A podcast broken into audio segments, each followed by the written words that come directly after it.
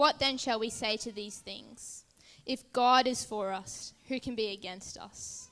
He who did not spare his own son, but delivered him up us for us all, shall he not with him also freely give us all things? Who shall bring a charge against God's elect? It is God who justifies. Who is he who condemns? It is Christ who died, and furthermore is also risen, who is even at the right hand of God who makes intercession for us. Who shall separate us from the love of God? Shall tribulation, or distress, or persecution, or famine, or nakedness, or peril, or sword? As it is written, For your sake we are killed all day long, and we are counted as sheep for the slaughter. Yet in all these things we are more than conquerors through him who loved us. We are more than conquerors in all these things. It doesn't matter what your circumstances add up to. It doesn't matter how your life is planning out. If you have God for you, if you have Jesus in your heart, He is for you. What can stand against you? What can stand against you? There is nothing, no tribulation, no sword, no nakedness, nothing can stand against you.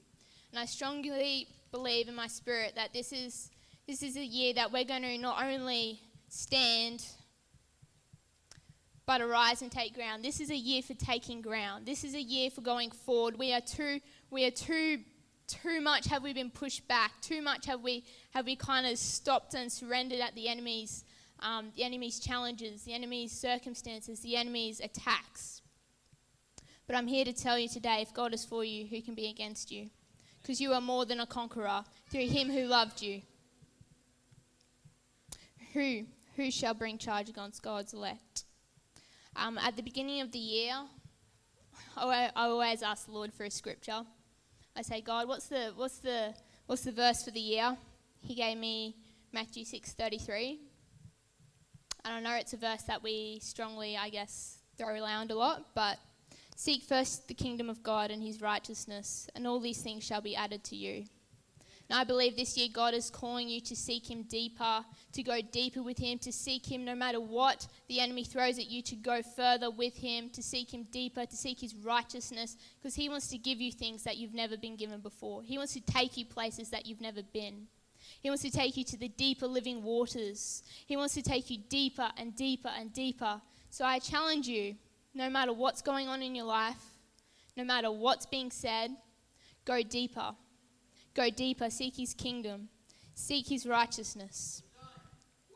So, as we take communion this morning and we remind ourselves what God did on the cross, that his blood was shed and his body was broken for us, so that we could be more than conquerors, and that no matter what stands against us, we can overcome, for God is with us. I just want to invite you to come and take the emblems, one in each corner and up the back and um, we have a song to play. And just as the song plays, I want to encourage you to really listen to the lyrics. Um, as I was writing communion, I was like, God, what, what are we going with today? And he said, play this song. And I'm like, oh, it's not even a worship song. And he's like, play it. So I'm like, okay. And I played it about 10 times over.